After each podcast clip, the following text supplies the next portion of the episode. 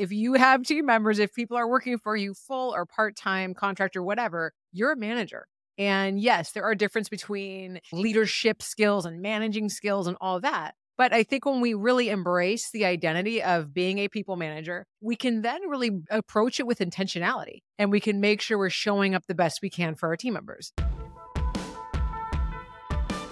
Welcome to the Managing Made Simple podcast. I'm Lia Garvin, your host and team operations consultant. Through this show and my signature ops playbook, I condense a decade of experience driving team operations in some of the most influential companies in tech to save you time, money, and stress. It doesn't matter if you're a business owner who realized that running a team isn't as easy as you thought it would be, are a new manager looking to learn the ropes, or are a seasoned manager ready to up their game. Everyone is welcome to hang out with Managing Made Simple. From conflicts to feedback to delegating and more, we leave no stone unturned when it comes to what makes us love managing, kind of hate it, and everything in between. Let's go. Welcome back to the show. So, the other day I was talking to a business owner of a cafe, and she was sharing me some of the struggles that she was having managing her team. And I said, you know, well, here's some things to think about as a manager. And she looked at me like, manager, I don't have any managers on my team. And it hit me in that moment that, oh shit, this person, they don't realize that they're a manager. And this has been coming up a lot lately for me as I talk to business owners who have teams, not really recognizing that identity that if you have team members, if people are working for you full or part time, contract or whatever, you're a manager. And yes, there are difference between, you know, leadership skills and managing skills and all that. But I think when we really embrace the identity of being a people manager, we can then really approach it with intentionality and we can make sure we're showing up the best we can for our team members. So, all of you listening out there, if you're a business owner with a team, it is not too late. We are going to help you really, you know, find yourself and that identity so that you can best support your team. And if you're in the corporate world listening to this and you do realize you're a manager because, you know, it's in your job description, I still want you to think about the three things I'm going to talk about today because these are going to help you show up better for your team. Okay. So, first things first, everybody listening is a manager. And now, how do we show up the best for our teams? So, the first thing I want you to think about is, you know, how do you show up as a manager? How do you give feedback? How do you create an openness for people to come to you with feedback? What level of detail do you want to be in in the weeds on projects? What makes you feel comfortable? What makes you feel informed? If you're in the corporate world and you have a, you know, a lot of pressure from your leadership chain, you know, how do you need to feel like you're in the know so that you can still delegate? If you are a business owner and you know you're just kind of finding your footing as a manager, what are some of the things that you want your team to know about you so that you have more you know you're, you're more comfortable with the whole thing? A lot of times we become a manager and we haven't even thought about it at all right? Maybe we have mentored or coached people in the past or we're really passionate about developing people and we you know we are interested in it but but we haven't thought about what it really means to us. And i think by setting an intention and thinking about some of those managers in the past that have been really inspiring to you Maybe it was a coach, maybe it was a teacher, people that really helped you realize how to be at your best.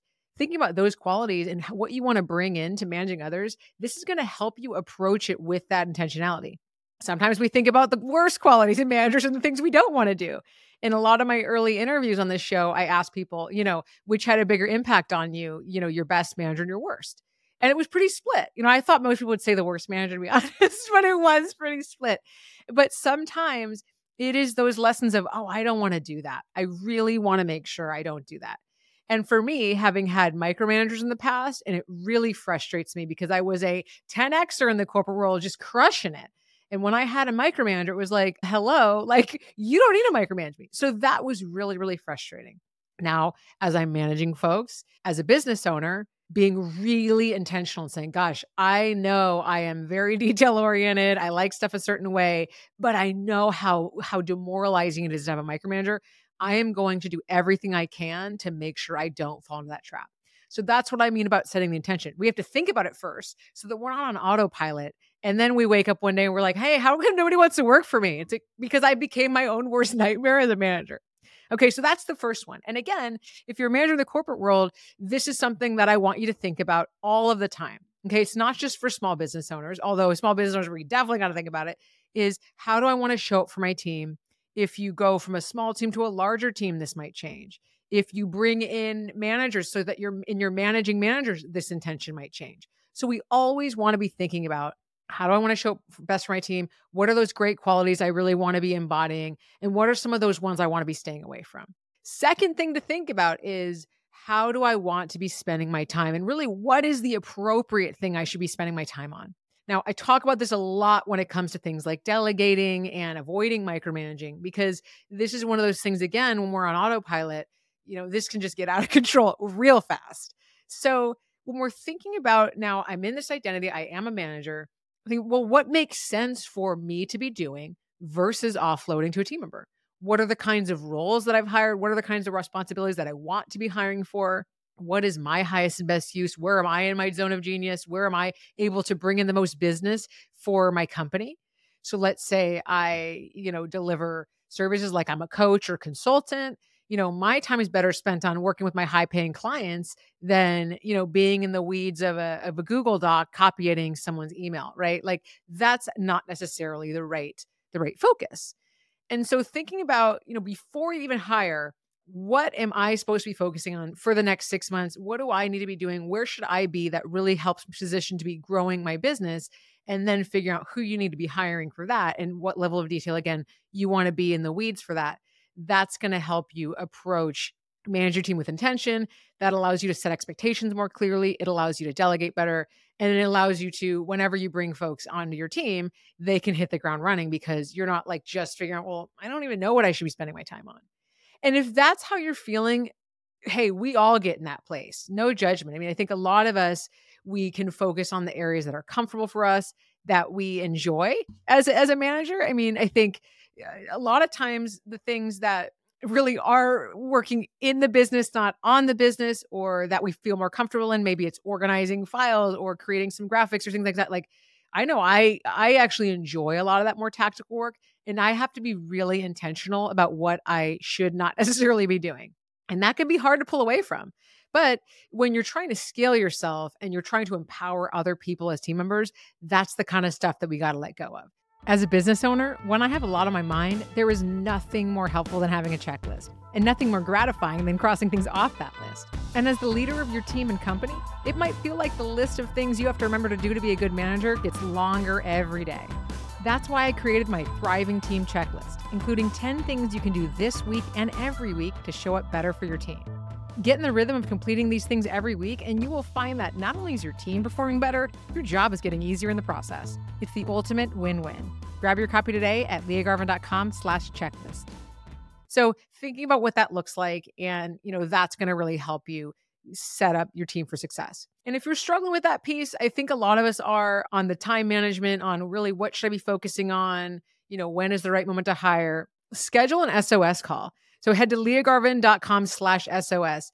And in this conversation, this is a perfect thing to dive into over an hour call where we just look at, well, how are you spending your time? What are the things, places you're getting stuck? where is your team really at? What are things you could offload? What are things maybe you need to bring on a, you know, a VA or, or like temporary person four or five hours a week to support? This is going to be really helpful. But I think a lot of times we stay stuck doing that stuff because we're not sure if we can hire or not because we actually haven't figured out what we should be doing. So it's a perfect thing to talk about in an SOS call. Third thing to think about as a manager is what support do you need to show up as your best?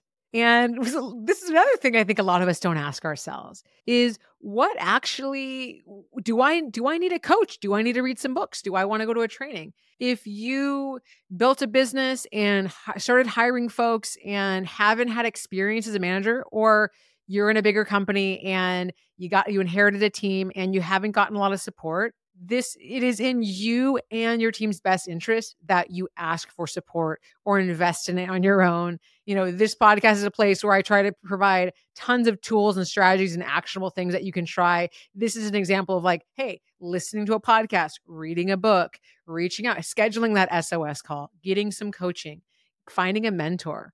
Because you know you can manage people for a very long time and sort of like tape it together and figure some stuff out but a lot of times it's at the expense of your team. And they are experiencing some of the worst sides of us because we're just getting our footing and figuring it out. And we don't have to do that because what happens is you have high turnover. You've spent a lot of time on hiring. You're maybe realizing, yeah, I am showing up like a micromanager. I didn't even want to do that. You might lose some 10Xers and A players that that were really could have really elevated your business or team and, and took it to the next level, but they were in that moment where you were just kind of wrestling with figuring out what you were doing. And I, I always find it so surprising that I guess it's like with parenting too, right? Like you have to have a license to buy to buy alcohol, but you can have a kid like however you you know with no experience in training. It's, it's very similar with managing right? Like a lot of times we just inherit a team, we're responsible for people's careers, or we can hire anybody, right? Without any sort of, you know, parameters. And now someone's really relying on us to be looking out for their career and their growth and their financial livelihood. And we're like, oh, I didn't realize I had that all that responsibility. And I don't say that to scare you. I say, hey, this is why it shouldn't be feel like a loss or a failure or embarrassing or whatever, something you don't want to invest in to get support. This is like the first place we want to be investing in to get support because other people are relying on us. And when we show up for them, that's when we can 10x our own business. That's where we can scale to new heights we never thought possible.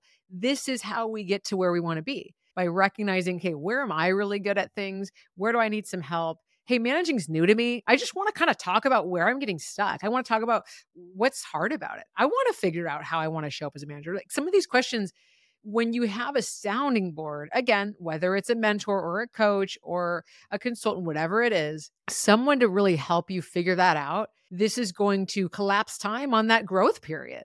Okay, maybe you've been managing people for 10 years and you're like, shit keeps going wrong. I don't want to be that way anymore.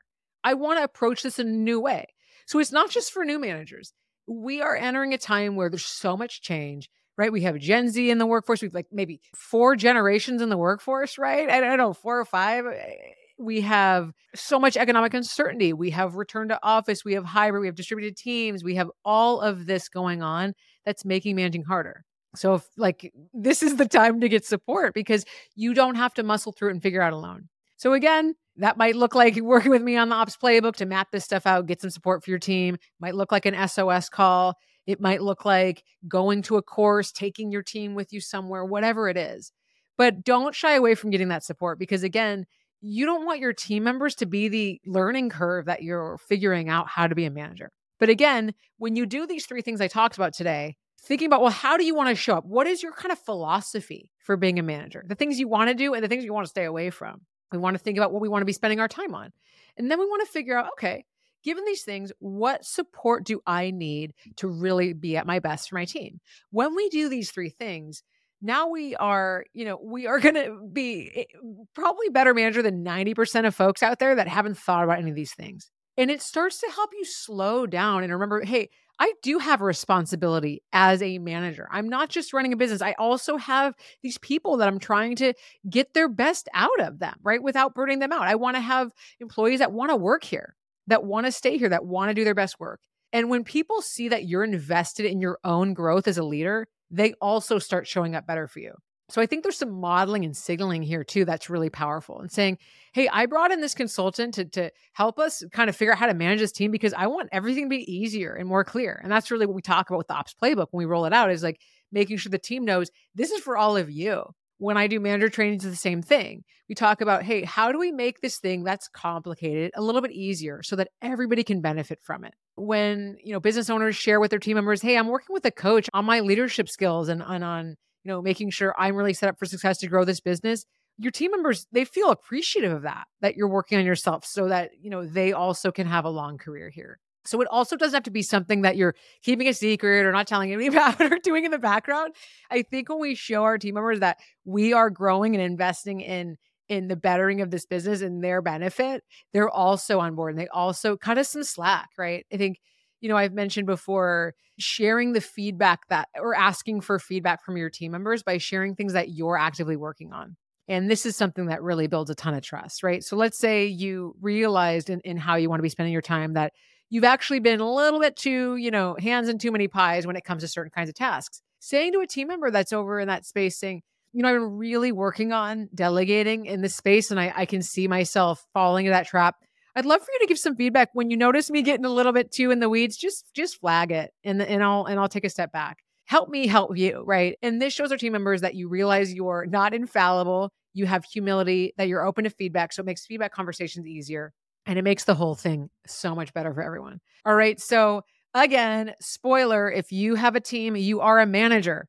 So if you're a business owner with a team or you're a corporate employee with a team or whatever it is, you're a manager. And that's not something to shy away from. That's something to lean into and celebrate and figure out how do I want to be my best for my team? Because they always say it, we all know it. People don't leave companies, they leave managers. So let's be the exception, not the rule. Let's be managers that people want to work for, that people want to do their best work for. Okay. Cause it's out there. You can do that. That is all in your control. And if you need support, you know where to go.